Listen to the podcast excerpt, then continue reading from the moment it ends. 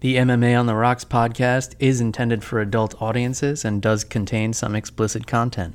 So if you are not an adult, please make sure your parents do not know you are listening to this and do not repeat anything you hear on this show in front of them. Also, a reminder that even if you fight recklessly, please remember to drink responsibly. Now that we have that out of the way, let's get to the show.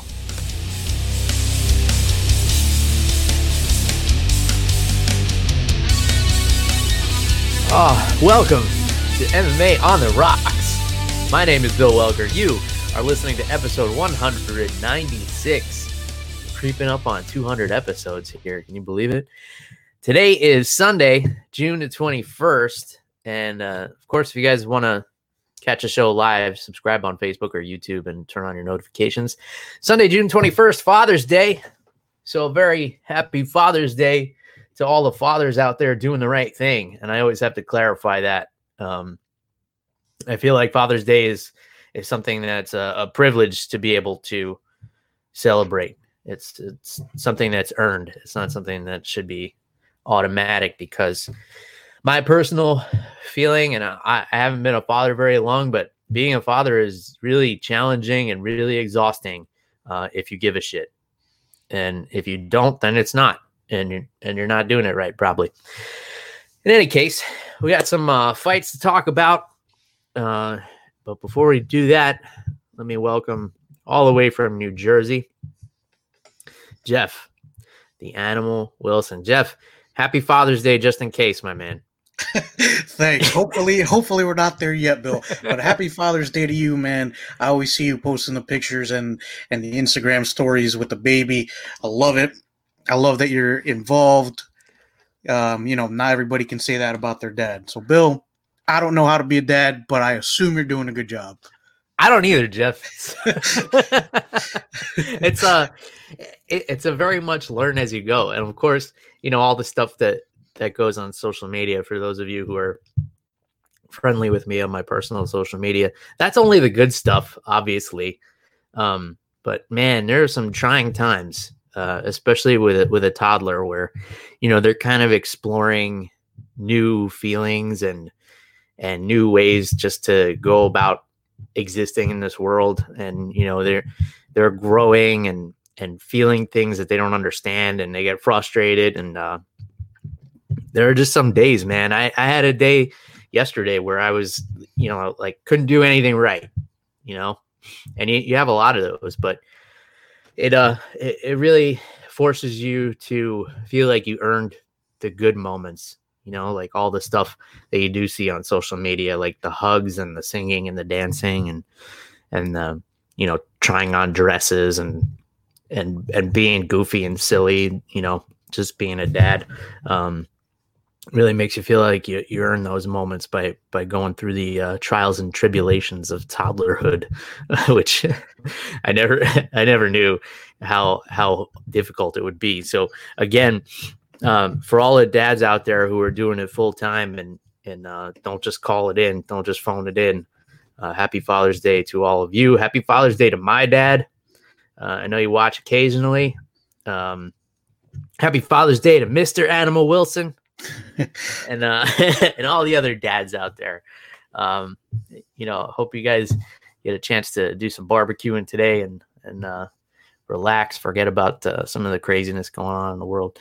Um, Jeff, I'm at war here in Florida, um, and, and you know about this war. It's against mosquitoes, and um, a- as we're starting the rainy season again, the mosquitoes are coming back full force, and um, it, I, I'm I'm losing a lot of battles here, Jeff. I'm not giving up on the war, but uh, it's a fight, man. I uh, I went for a bike ride to a local park uh, yesterday, and um, had the kiddo on the on the front of the bike, and you know she likes to ride the bike, and uh, we're going through the park, and there's like this little trail where you can see gopher tortoises.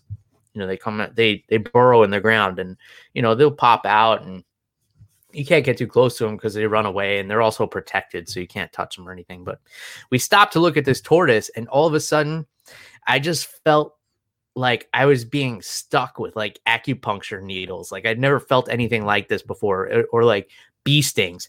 These mosquitoes went up my shirt, Jeff, and they were in there and I had shorts on. They chewed me alive.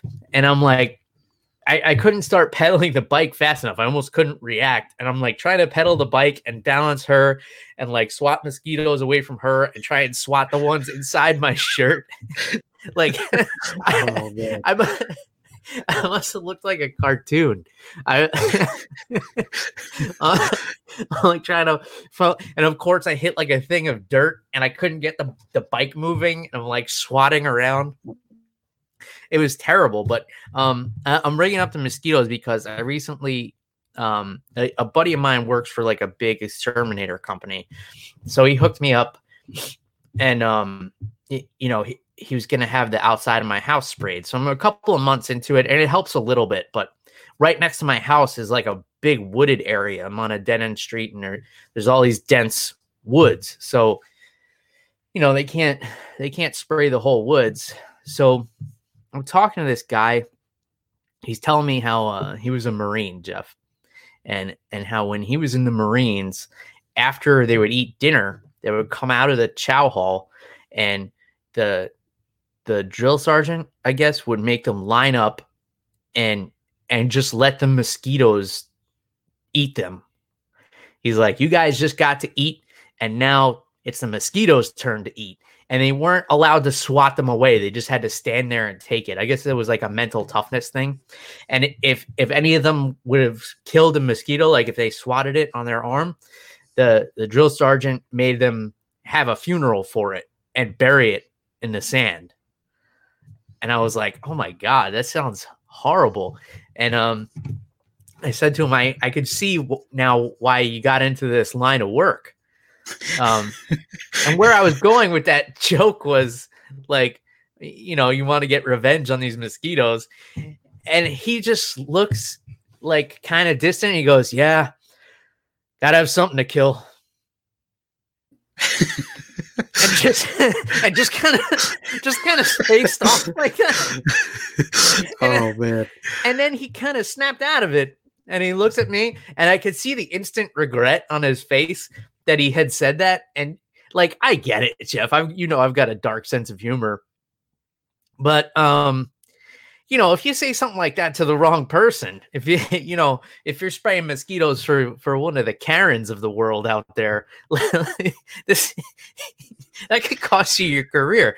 I mean, luckily it was me. I'm very understanding. I have a, a lot of friends in the military. I know, you know, the kind of sense of humor they develop uh, going through something like that. And this guy, like, it was only like the second time I met him, but it did freak me out a little bit. He's like, I have something to kill. I, want, I want to like slowly back away, like that Homer Simpson where he goes into the bushes. oh, anyway, man. Jeff, I um, oh, that was a fun little lighthearted Father's Day story to share. Um, and, and, anything, anything you want to share? Um, you know, before we get into some fights here, you want to just jump into it? I don't think I can top that this week, man. so, so why don't we get into some fights here? yeah. Um, before we talk about the fights that did happen, we didn't have a chance to talk about the the fight that never came to mm. be, and of course, that was Matt the Steamroller Frevola and uh, Frank the Crank Camacho. Um, I'm really bummed. I was so bummed out uh, from my buddy Steamroller because I know how hard he worked and he was waiting for a fight during this quarantine, trained his ass off. Uh, you know, had to move his camp around. You know, it was a little too restrictive in New York. He came down to Tampa. He was training in Tampa. They get all the way out to Vegas. He's he's on weight, ready to go, and um, his corner man, UFC fighter Billy Quarantillo, tested positive for coronavirus. Now he had no symptoms, as far as I know. He still doesn't. Felt fine, um, and I know Billy felt horrible as well um, because you know he wouldn't want to be the reason that that uh, Steamroller couldn't fight. Um, and and there's just not enough known about this thing. Like even though Steamroller himself tested negative, they said, "Look, we don't know if this thing is living in you and incubating, and, and it's not showing up on the test yet, or or whatever the case." So uh, he had to be pulled from the fight, and you know you gotta you gotta err on the side of caution with these things. Uh, but man, what a bummer because I know uh, you know how much he put into this, and he was looking real good, real sharp in the gym and everything, and that was going to be a great fight. Um, but yeah, big bummer. Shout out to my brother-in-law Dave Bernardino on the on the podcast here. Um, yeah, so I don't know, Jeff. What did you, what did you think when you hear when you heard uh, Steamroller had to be pulled from the card? Yeah, so first off, shout out to Dave, the Portuguese man of war, and excuse me, and Bill. I was super let down, man. I was super excited for the Matt Frevola fight. You know, all those guys coming out of Tampa are, are tough dudes, man. Uh, Billy Q, Matt Frevola, and it's a shame because, like you said, we don't know enough about this bug or virus or whatever it is to really, you know, say if it's okay or not. Um, mm-hmm. You know, we had the same issue with uh, Jacare Souza, where you know uh, he didn't have any symptoms, but he was carrying it apparently, or whatever happened. So yeah. you know, it's a shame, but you know, I think that uh, with states, uh, you know, not mandating the quarantine or starting to slowly move away from that, I, I think we're moving somewhere in the right direction. Yeah, it seems like they've been able to keep it pretty safe. Like they've done. Uh I guess four or five events now, and nobody has gotten it as a result uh, that I've heard of. Anyway, um, so that's good. And even with last week with Ian Heinisch, uh, his corner man tested positive, and but it it was like before he got on the plane, so he just stayed behind. But then it turned out to be a false positive, uh, so he didn't actually have it. Uh, so Ian Heinisch didn't get to have one of his cornermen, but he still was able to fight. I guess between then and now, they changed the protocol where if your cornerman has it, you, you know, you, they got to pull you, and um, that's unfortunate. But anyway, let's get into the fights that did happen. UFC on ESPN 11, the headline by the heavyweights Curtis Blaydes and Alexander Volkov. Man, the the wrestling, Jeff. I mean, you don't see a whole lot of heavyweights who can wrestle like this.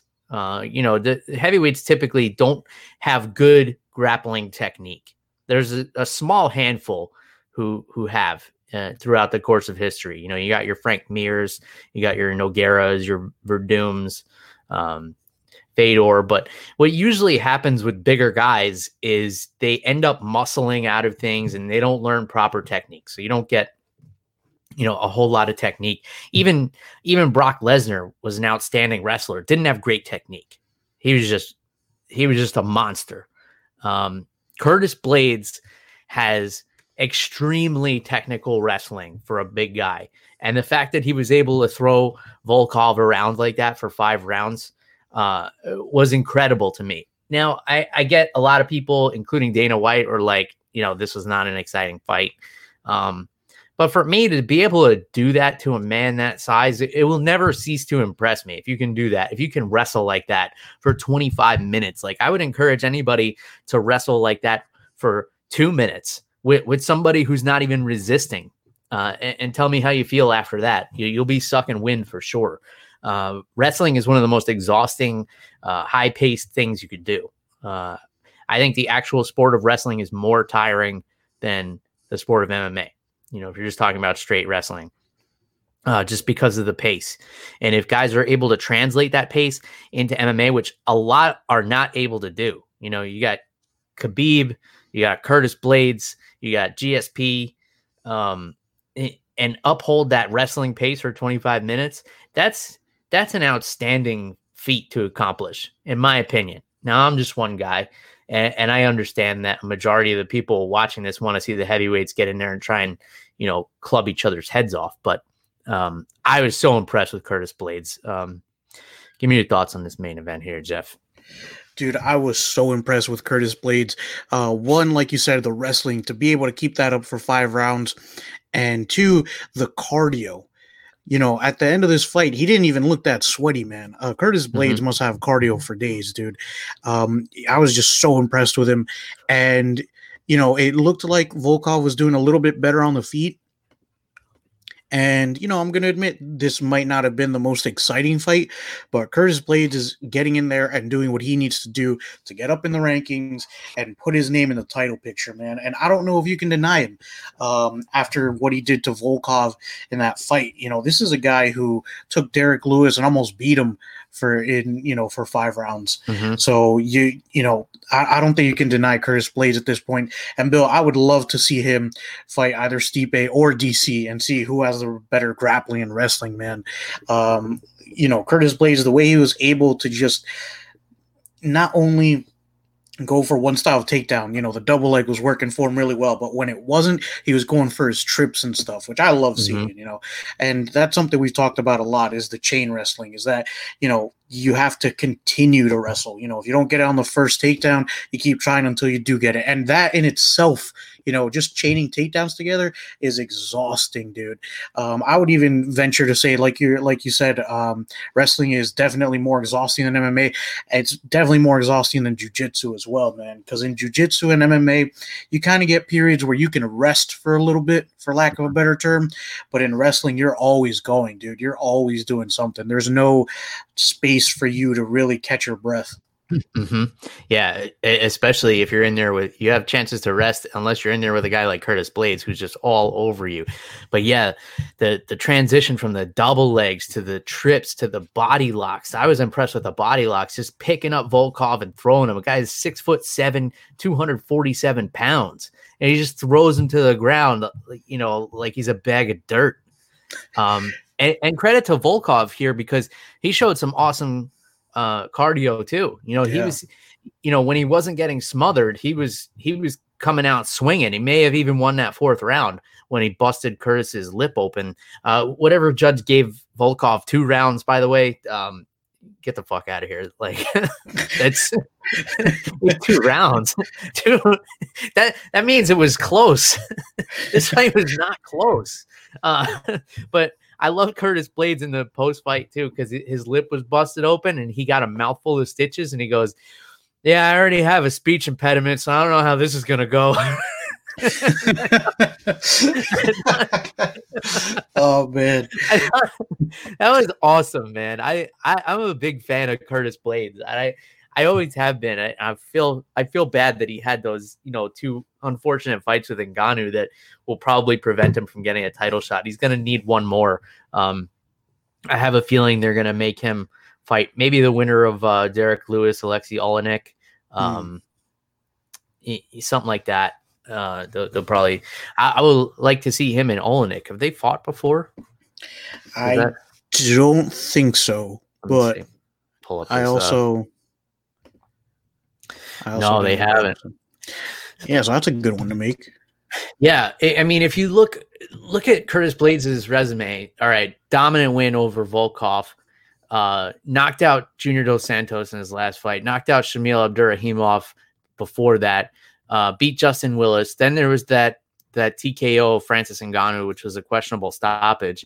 Uh, then he, he remember he knocked out Alistair Overeem before that with elbows, beat Mark Hunt. Oh, and then he did he he TKO'd Alexei Oleinik back in uh, November 2017. Um, so man, he's been on a tear. That to, to string together this many wins in a row at heavyweight is really impressive. You, you know, remember this is a division where the longest reigning champion won three fights in a row. Um, so uh, it's unfortunate that he seems to be on Dana White's shit list. Um, I, I don't know. I don't know the backstory there. Um, but you know, hopefully it doesn't hold him from getting to that title because he's definitely earned it. Um, before we continue, Jeff, I, I need to have a little Father's Day toast here. Um, the, the wife was nice enough to uh, pick me up a bottle of High West bourbon here. Dave, if you're still on the broadcast, I know you're a fan of High West American Prairie bourbon. This is uh this whiskey comes out of Utah. Uh, so you know all the bourbon snobs out there will be like, it's not bourbon if it doesn't come from Kentucky, and I'm like, if it says bourbon on the label, then that's what it is.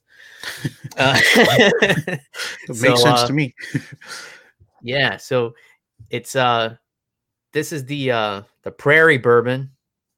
It's got kind of a light color there, light brown color. Looks like gold. Looks like gold. Is Utah where they where they did all the the gold rush mining, Jeff? I think that was in California, Bill. Well, they must have started digging in Utah before they got to California. Yeah, I, I mean, I don't know. Uh, that part of history I'm not good with, so couldn't tell you. this is nice. It's like a it's like a liquidy honey. Tastes good. I'm not gonna go too deep on the on the tasting notes, but um, really hits a spot right now. Um, and you know, this will help me get ready for the rest of the day. Get some barbecuing to do. I got a, I got some uh, snapper. I'm gonna do on the grill, nice. Caribbean style.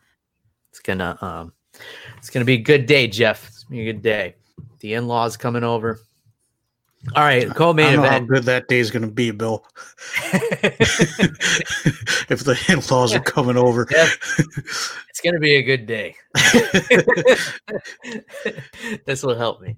Um, in any case, the co-main event here, Jeff. Holy fuck! Uh, fight of the year, fight of ever.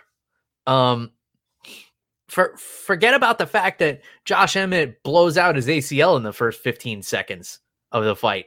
Um, wh- wh- which like I've done that, and I know how painful it is. And, and this guy went and fought a war for 15 minutes after that, throwing punches. Didn't look like he was hurt at all. Um, the thing with the ACL is that it it can pop, and it'll only be painful if you move in certain directions. Usually, it's moving at angles, but you know, straight forward and straight back, uh, which is pretty much how Emmett was fighting a lot of the times. Um, you, you know, he did he wasn't cutting a whole lot of angles. He he fights coming straight at you.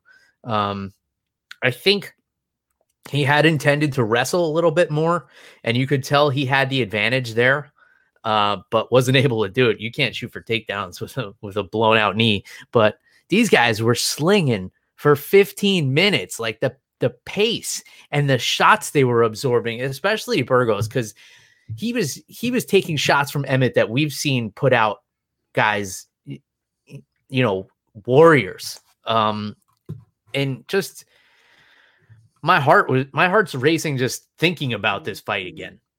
Uh, so give me your thoughts on this co-main event, Jeff.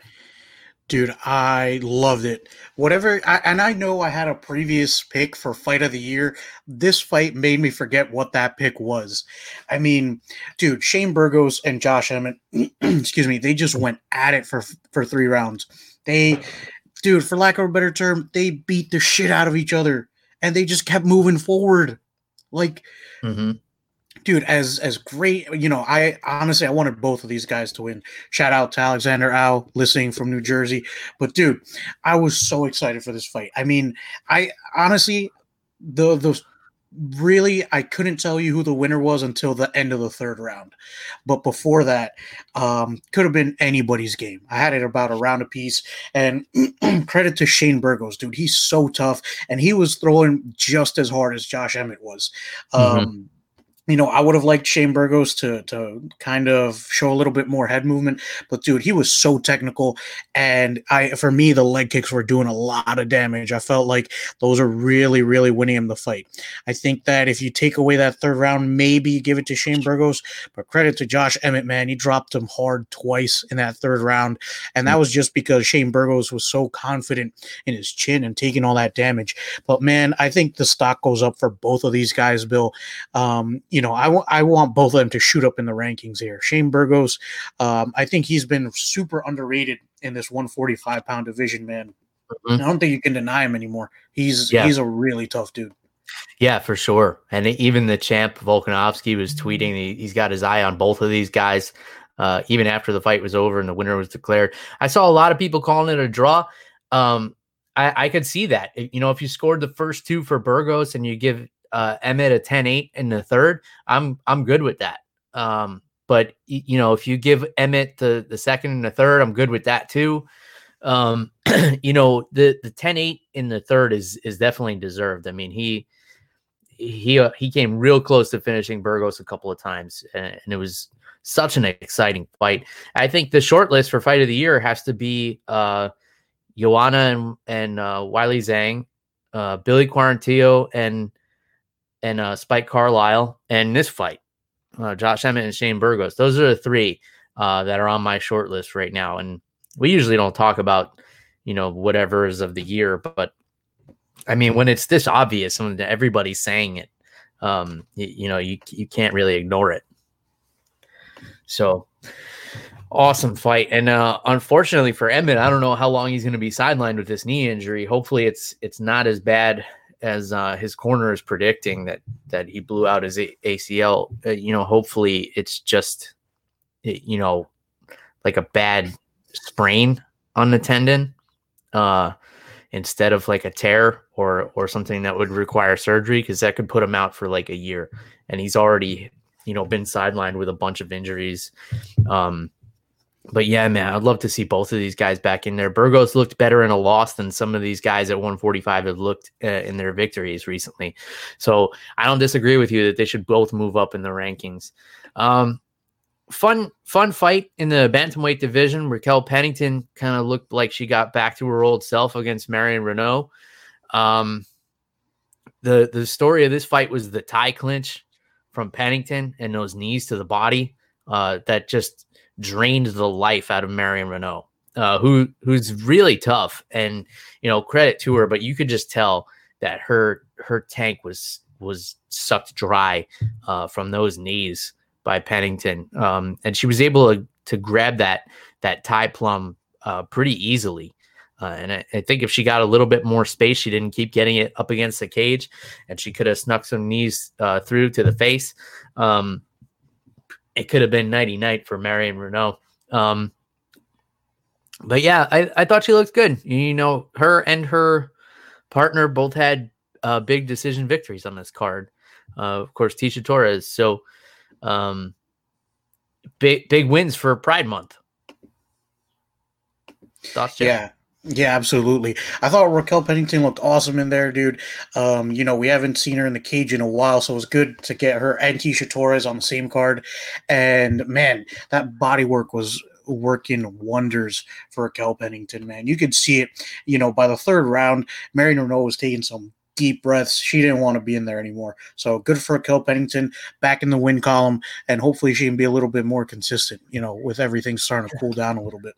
Yeah, and it could benefit her that the champ Amanda Nunes is talking about possibly walking away because she has nothing left to achieve. I I don't really see Nunes going back to 135 anyway, since she's so dominant at 145. Like, why bother cutting the weight?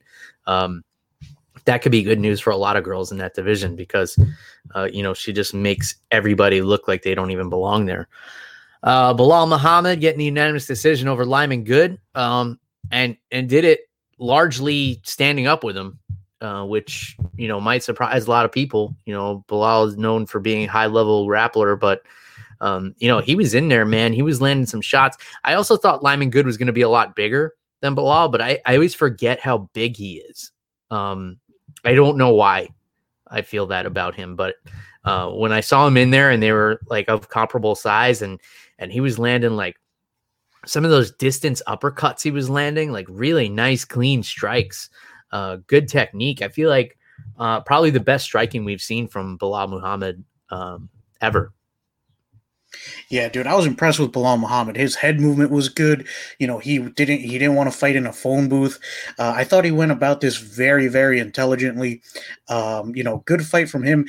And this was another for me. This was a really exciting fight, Bill. This was another back and forth fight, man. Lyman Good um, came out really really strong in that second round as well. So you know, I get heading into the third, I wasn't sure. I kind of had it about a round apiece. So good for Belal Muhammad and Lyman Good. You know.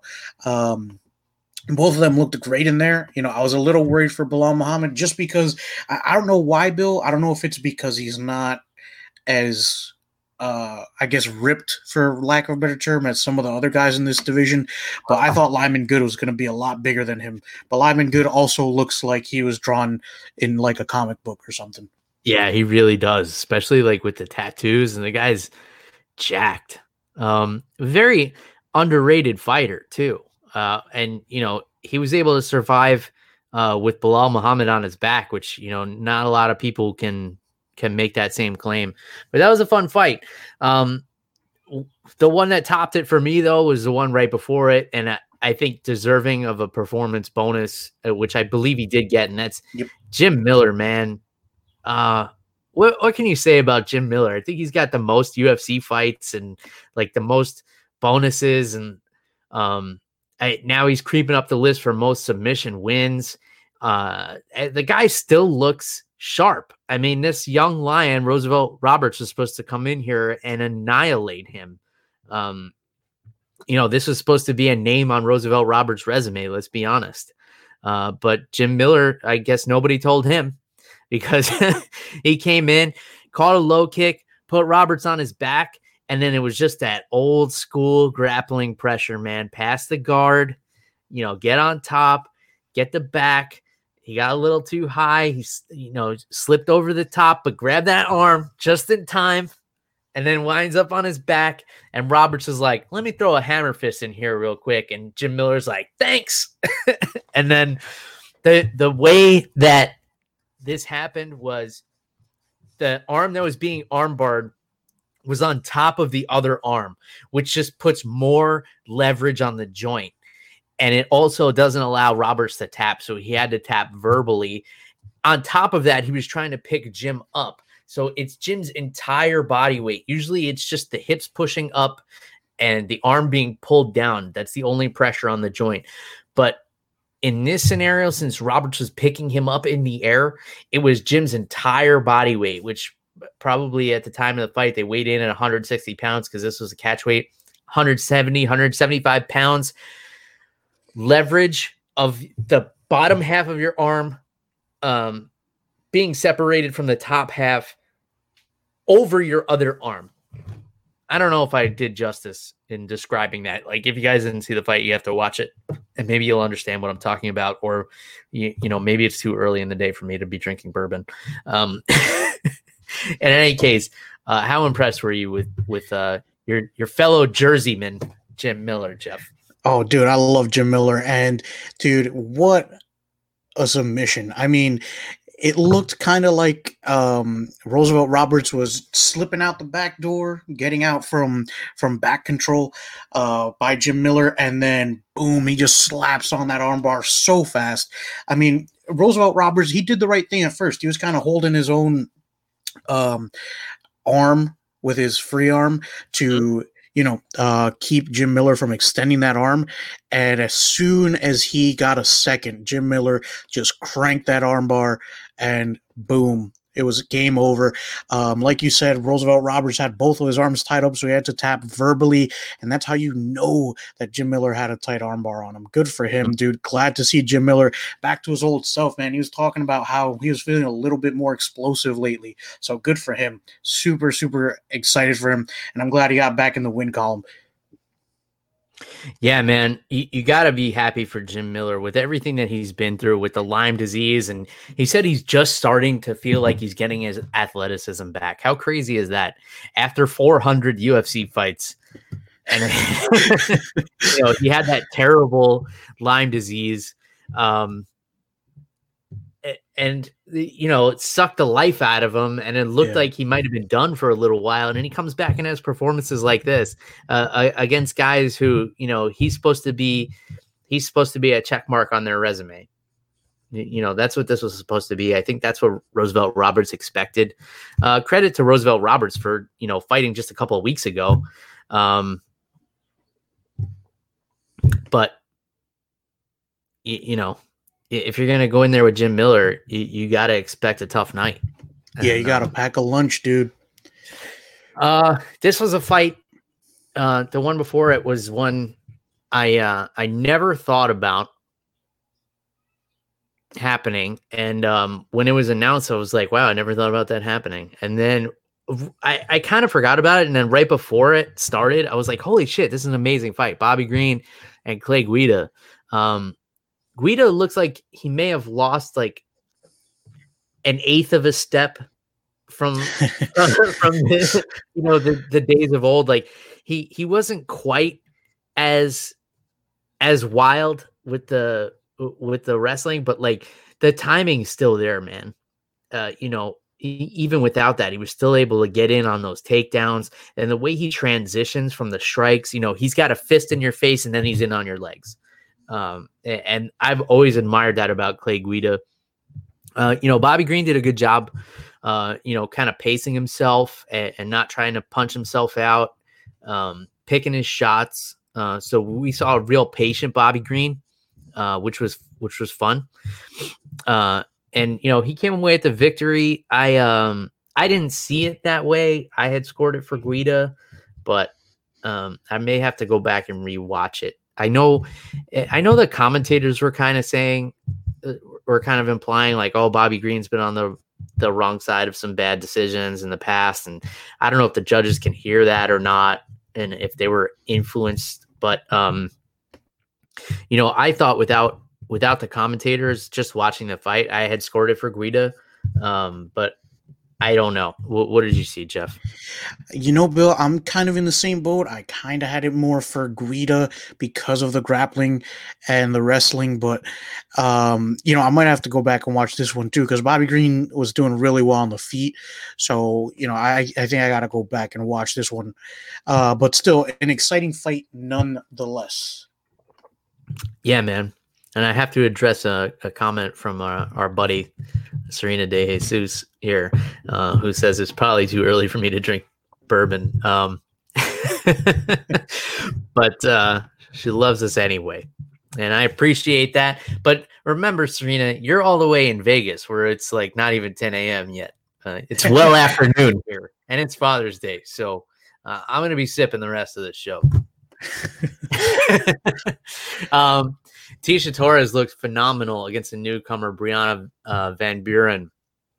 Uh, I I had a good feeling about Van Buren. You know the things I heard about her, and just kind of her swagger coming into the ring. She looked so focused, so confident. Um, you know, she wrestled for Daniel Cormier in high school, so it, obviously she can grapple.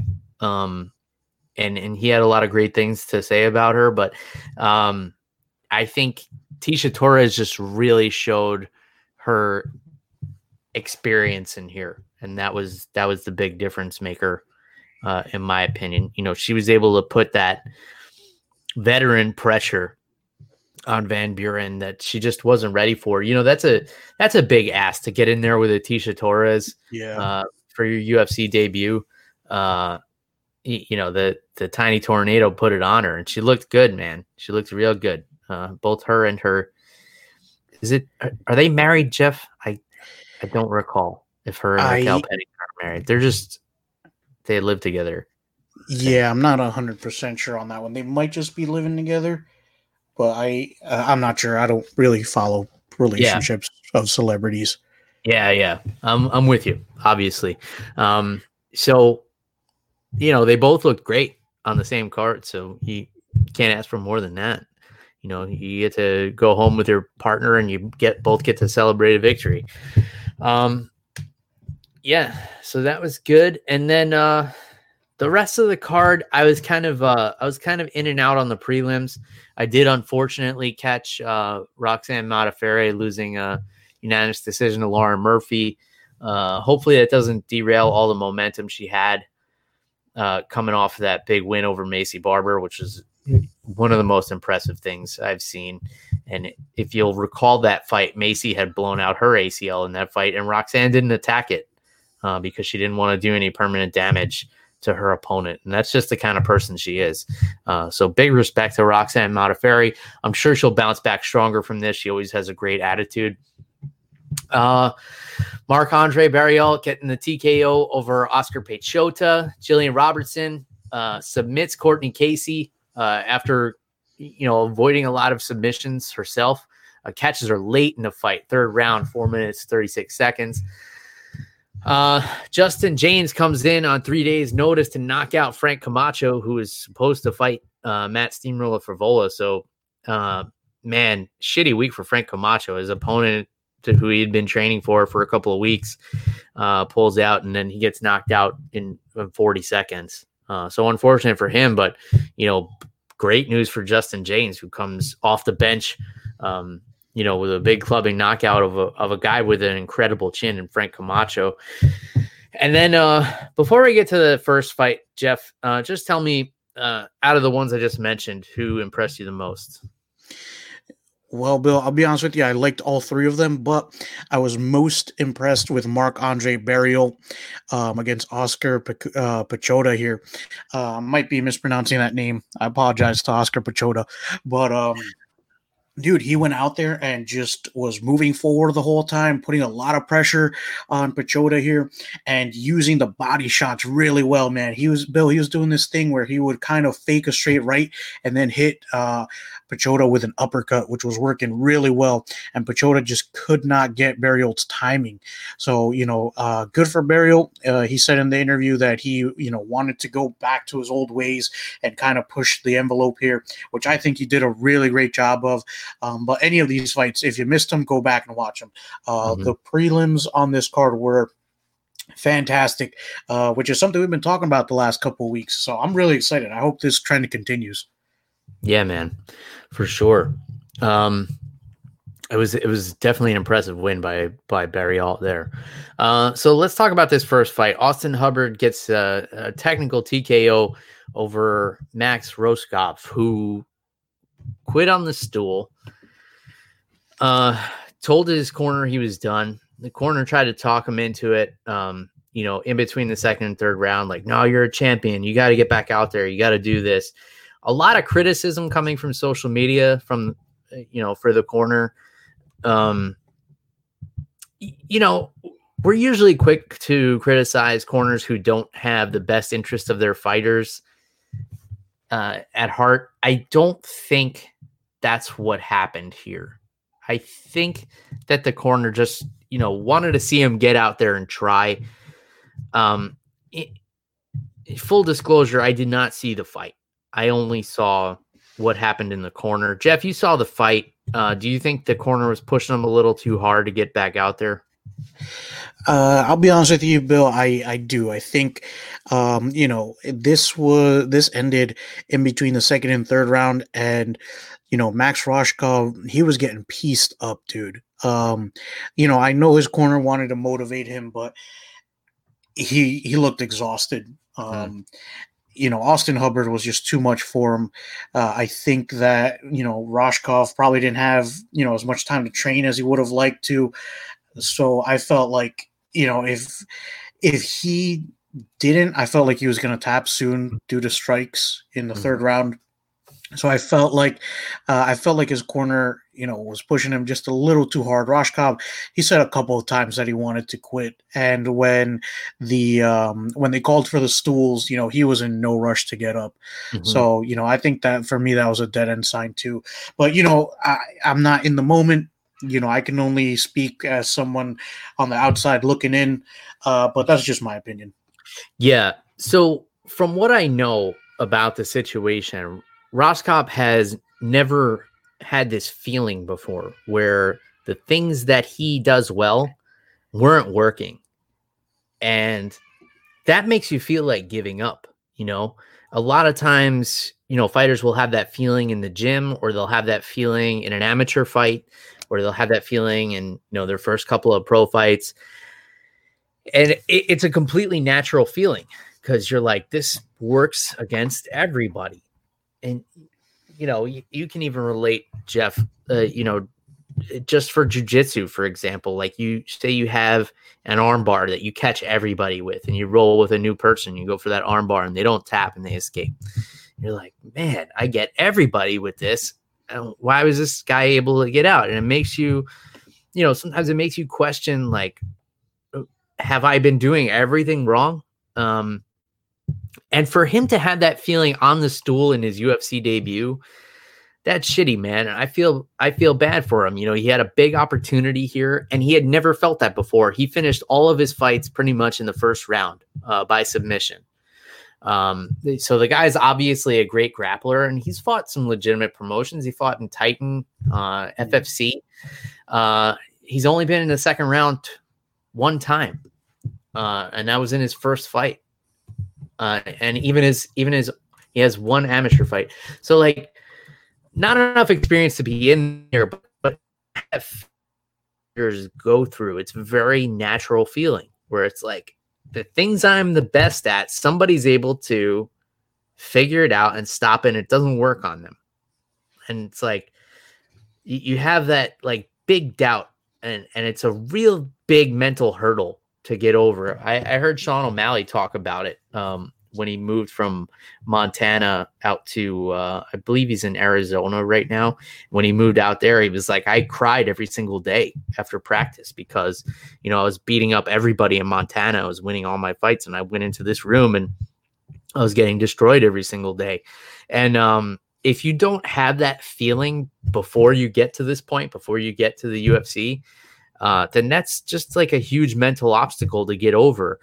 Um, and, and, I feel bad for him that he had to go through it on that big stage, and you know where the audio is picked up so clearly because there's no audience and and it's spread all around the internet and people saying shitty things about him. But a lot of the people saying shitty things uh, would have never gotten themselves in that cage in the first place and and wouldn't be able to overcome that mental hurdle because they don't know what he was feeling. Also we don't know if he had like an injury going into this and you know it, it it's not just quitting.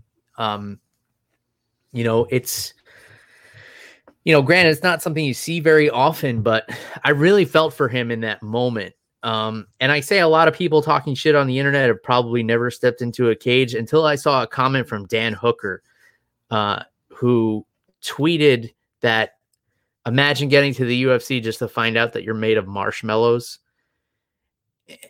And I get he's trying to be cheeky and funny with that, but fuck Dan Hooker.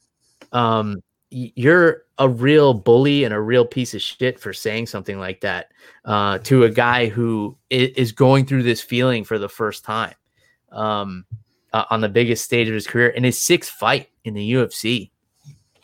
I mean, his sixth professional fight happens to be his UFC debut, is what I meant. Um, I thought that was really shitty. I thought that was the equivalent of like picking on somebody who's not a professional fighter, you know, picking on somebody when they're at the lowest moment of their career. Um, they, that's like a bullying move, and I don't vibe with that. Um, I, have never really had a problem with Dan Hooker before, but yeah, man, fuck that guy. Um, I, I think that's, I, I think you've proven that you're a smaller person than the guy is who who quit on the stool by by making a comment like that. And that's that's where i stand with that. And uh dan hooker may never hear me saying all this um but if he does then that's fine. Um but yeah jeff any other thoughts uh for for Rohskopf here? Um i may have gotten a little too uh bleeding heart about it. Uh you know I, i'm a pretty rough guy at the end of the day. But I, I felt for him here um, because I, I know the mental hurdle he was going through at that moment. And um, it sucks for him that he had to do it on such a big stage. But, you know, that's a risk you take when you when you take an opportunity like this fighting in the UFC. Yeah, no, absolutely, dude, and and I don't blame Max Max Rohskopf here.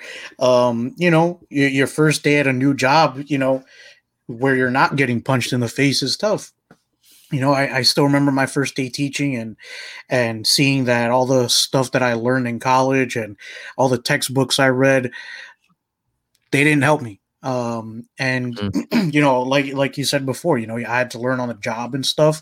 And even now i don't claim to be good at teaching. It's it's something that i enjoy doing but um you know i feel for max Rohskopf too you know um you know he's he's a small for lack of a better analogy here, he, he was a small fish being thrown into a big pond, and maybe mm-hmm. he was going through that same stuff that um, that Sean O'Malley talked about, um, mm-hmm. where you know everything, you know, stuff that you have gone to the well on, stuff that you know works because it's worked for you before and here you are and and it's not working mm-hmm. um you know that that's got to be overwhelming for anybody so i don't blame him at all for for you know saying that he couldn't handle it you know uh, like you said, a lot of people wouldn't have even stepped into that cage. Mm-hmm. You know, with all the preparation in the world, they wouldn't have stepped into that cage.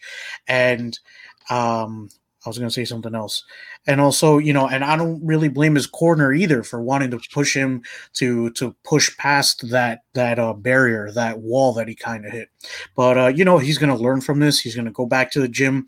Um, you know, for me personally, uh, I felt like I learned a lot from my first jiu-jitsu competition. I knew what it felt like to to you know be that tired or be that um, exhausted, and and I kind of train changed my training a little bit Mm-hmm. Um, so I, I know he's going to learn from this, and I think that Dan Hooker is no one to speak, man, because he was probably made out of marshmallows after Edson Barbosa beat up his body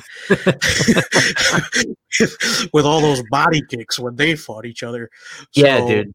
Um, you, you, know, big respect to Dan Hooker as a fighter, but uh, outside the cage, kind of showed his true colors uh, as a piece of shit. Um, and, and as for all the people talking shit on the internet, it's like none of you would have gotten off the stool either. Um, and and the times in your life where you didn't get off the stool, metaphorically speaking, where you quit and gave up on something, not a lot of people know about it. You were able to do that privately. Um, so back off the guy who had to do it uh, on ESPN. Um, in his UFC debut. Um, you know, because we all have these moments in our life, Jeff, you know, where you don't want to get off the stool. You just want to quit. You just want to give up. You just want to throw in the towel. Uh, and you're able to do it without people knowing about it. Usually, you know, if it's a job you feel like you can't do, if it's, you know, being a parent and, and you, you just want to you don't want to do it anymore and you just make the decision to walk away because that's easier um you know you're able to do that. And uh and not take a lot of shit for it. So people are people are giving up and making a lot worse decisions than uh max Rohskopf had to make last night for himself. And um you know that's that. We got a little i usually don't get so uh so riled up about things jeff but you know here we are. let's uh let's lighten things up a little bit and talk about Dan Hooker getting his face smashed in by Dustin Poirier next weekend. Uh, UFC on ESPN 12. Uh, you know, this is the fight Hooker wanted. He called out uh Dustin Poirier. Uh, you know, be careful what you wish for, man. Uh, Hooker's got the range, and we know he hits hard. Um, but Poirier's got the cleaner boxing technique and definitely superior grappling. Uh, you, know, we've seen him, we've seen him submit guys who who nobody uh, has submitted before. Uh, give me your thoughts on this main event, Jeff. But I'm excited for this one, man. Uh, you can never count Dustin Poirier out, uh, especially at lightweight, man. Um, you know, that's the division he beat Max Holloway at. Um, Max Holloway, who was an excellent featherweight champion, uh, or was. Um, definitely one of the best to do it in history.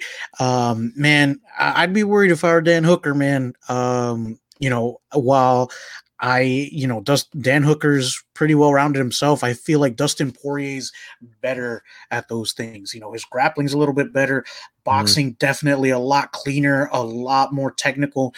So um, I'm really excited for this main event, man. I think it's going to be fireworks, and the co-main event looks really good too. Yeah, for sure. And I, I usually, Jeff, you know this, and and the people listening know this. I don't like to say who I'm rooting for, or because I'm usually not. You know, I'll let you guys know if I know somebody personally, and and I have a bias there. But um, definitely pulling for Dustin Poirier. Uh, in this main event. And we got Mike Perry and Mickey Gall, like the, the fight we never knew we needed in our life. Uh, you know, um, the, the guy who comes out to uh, "Hey Mickey" against the guy who has face tattoos. Like, oh, and uh, it's really funny when you think about it that way. But um, technically speaking, this is an interesting matchup. You know, Mickey Gall's tough guy. You know, he's hit some speed bumps in the UFC, but so is Mike Perry.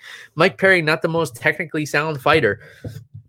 You know, even the takedowns we've seen him attempt in the UFC, just like picking dudes up and, and slamming them down. Like like he's in the WWE or something. Just a really powerful guy. Um, you know, good striking when we see him patient in there. And and he's got good grappling too. Hard to submit for sure. Hard to finish. He's real tough in there. Mickey Gall, uh, Brazilian Jiu Jitsu black belt under Jim Miller, I believe. Um, so you know he's got legit grappling. Uh, how do you see this one going, Jeff? Oh, I'm excited, man. I think that if it stays on the feet, I think it definitely goes well for Mike Perry. He's going to want to make it, um, you know, a street fight, basically. Whereas mm-hmm. Mickey Gall wants to take it to the ground. So, you know, classic grappler versus striker um, matchup here, which I'm really excited for. You know, I love those two. And, uh, you know, Mike Perry is somebody who he can be hot or cold So I'm really excited to see um, how he has handled his training going into this and mm. how he approaches going with Mickey Gall. Because Mickey Gall is somebody that nobody wants to get on the ground with, man. Um, you know, we've seen him finish many a fighter with uh, his ground game. And Bill, mm. I'm excited for this heavyweight bout too, man. Gian Villante versus Maurice Greene, dude. Somebody's going to sleep in that fight. I'm super excited for it. Yeah, for sure. Gian Villante making the move up to heavyweight. And um, you know, he's a guy who everybody always says, you know, he's got this great wrestling background and he never seems to want to use it. He always wants to strike. Um, it, it's going to be interesting to see him doing that against a guy like Maurice Greene, uh, who, who's a very good striker himself. Um, you know, will he resort to that wrestling at heavyweight? You know, maybe he was holding back on it because of the weight he was cutting to make light heavyweight, uh, and he didn't want to expend that energy wrestling. That's what you hear from a lot of guys. Like they, like Justin Gaethje, he's like, I know how exhausting it is to wrestle. So if I feel like I can stand with a guy, I'm going to stand with him and you know expend less energy. And that you know that philosophy makes sense. You know, some people say it the other way.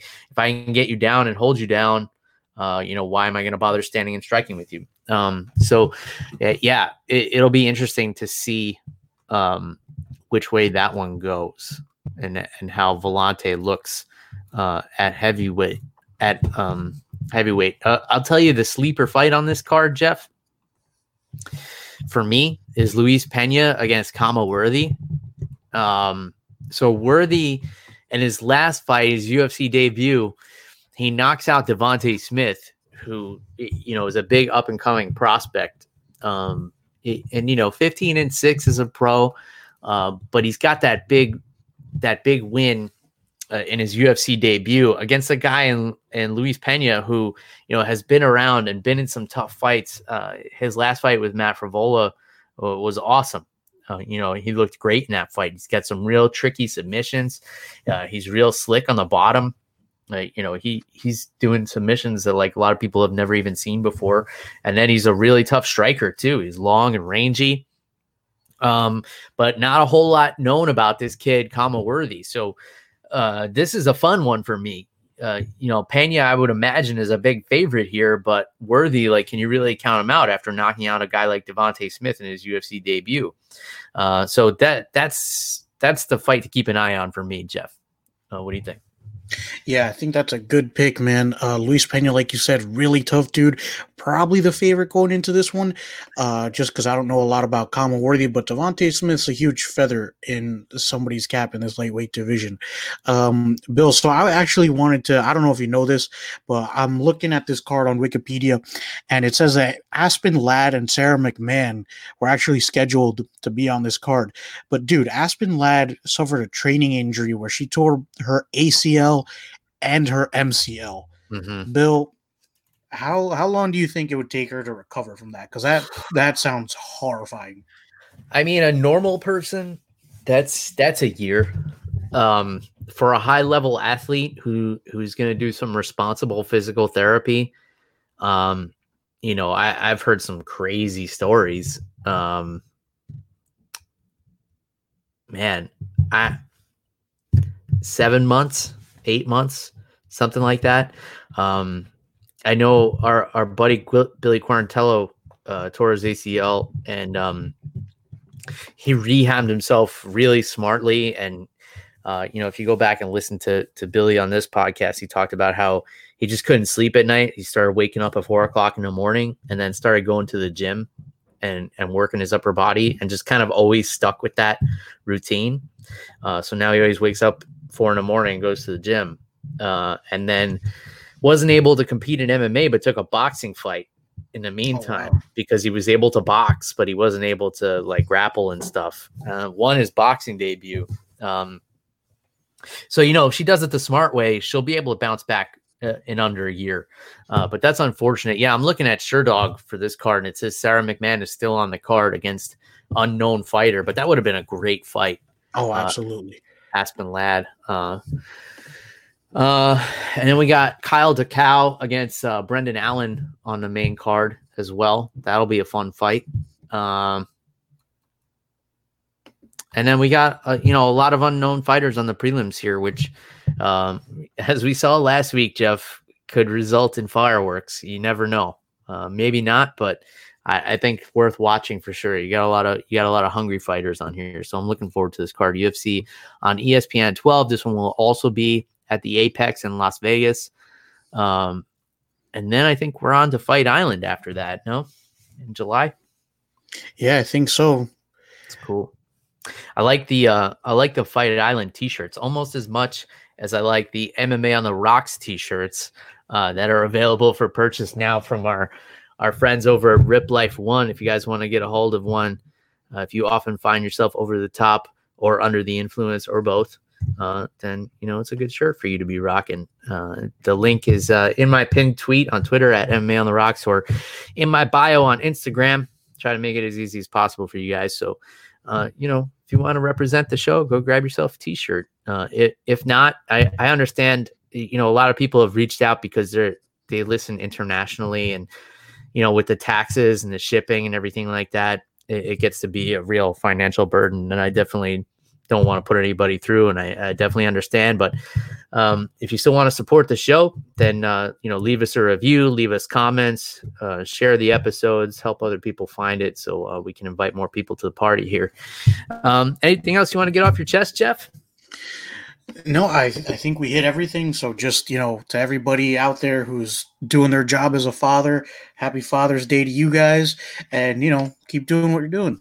Yeah, man.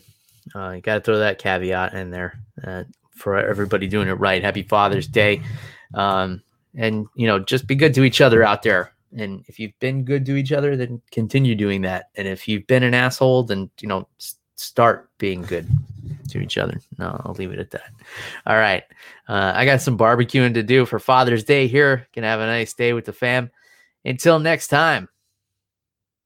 Oh, wait. If you want to get a hold of Jeff, I almost forgot. Animal underscore Wilson, Twitter and Instagram. You guys know how to get a hold of me. It's at MMA on the Rocks everywhere else. Until next time. Cheers, everybody. Goodbye.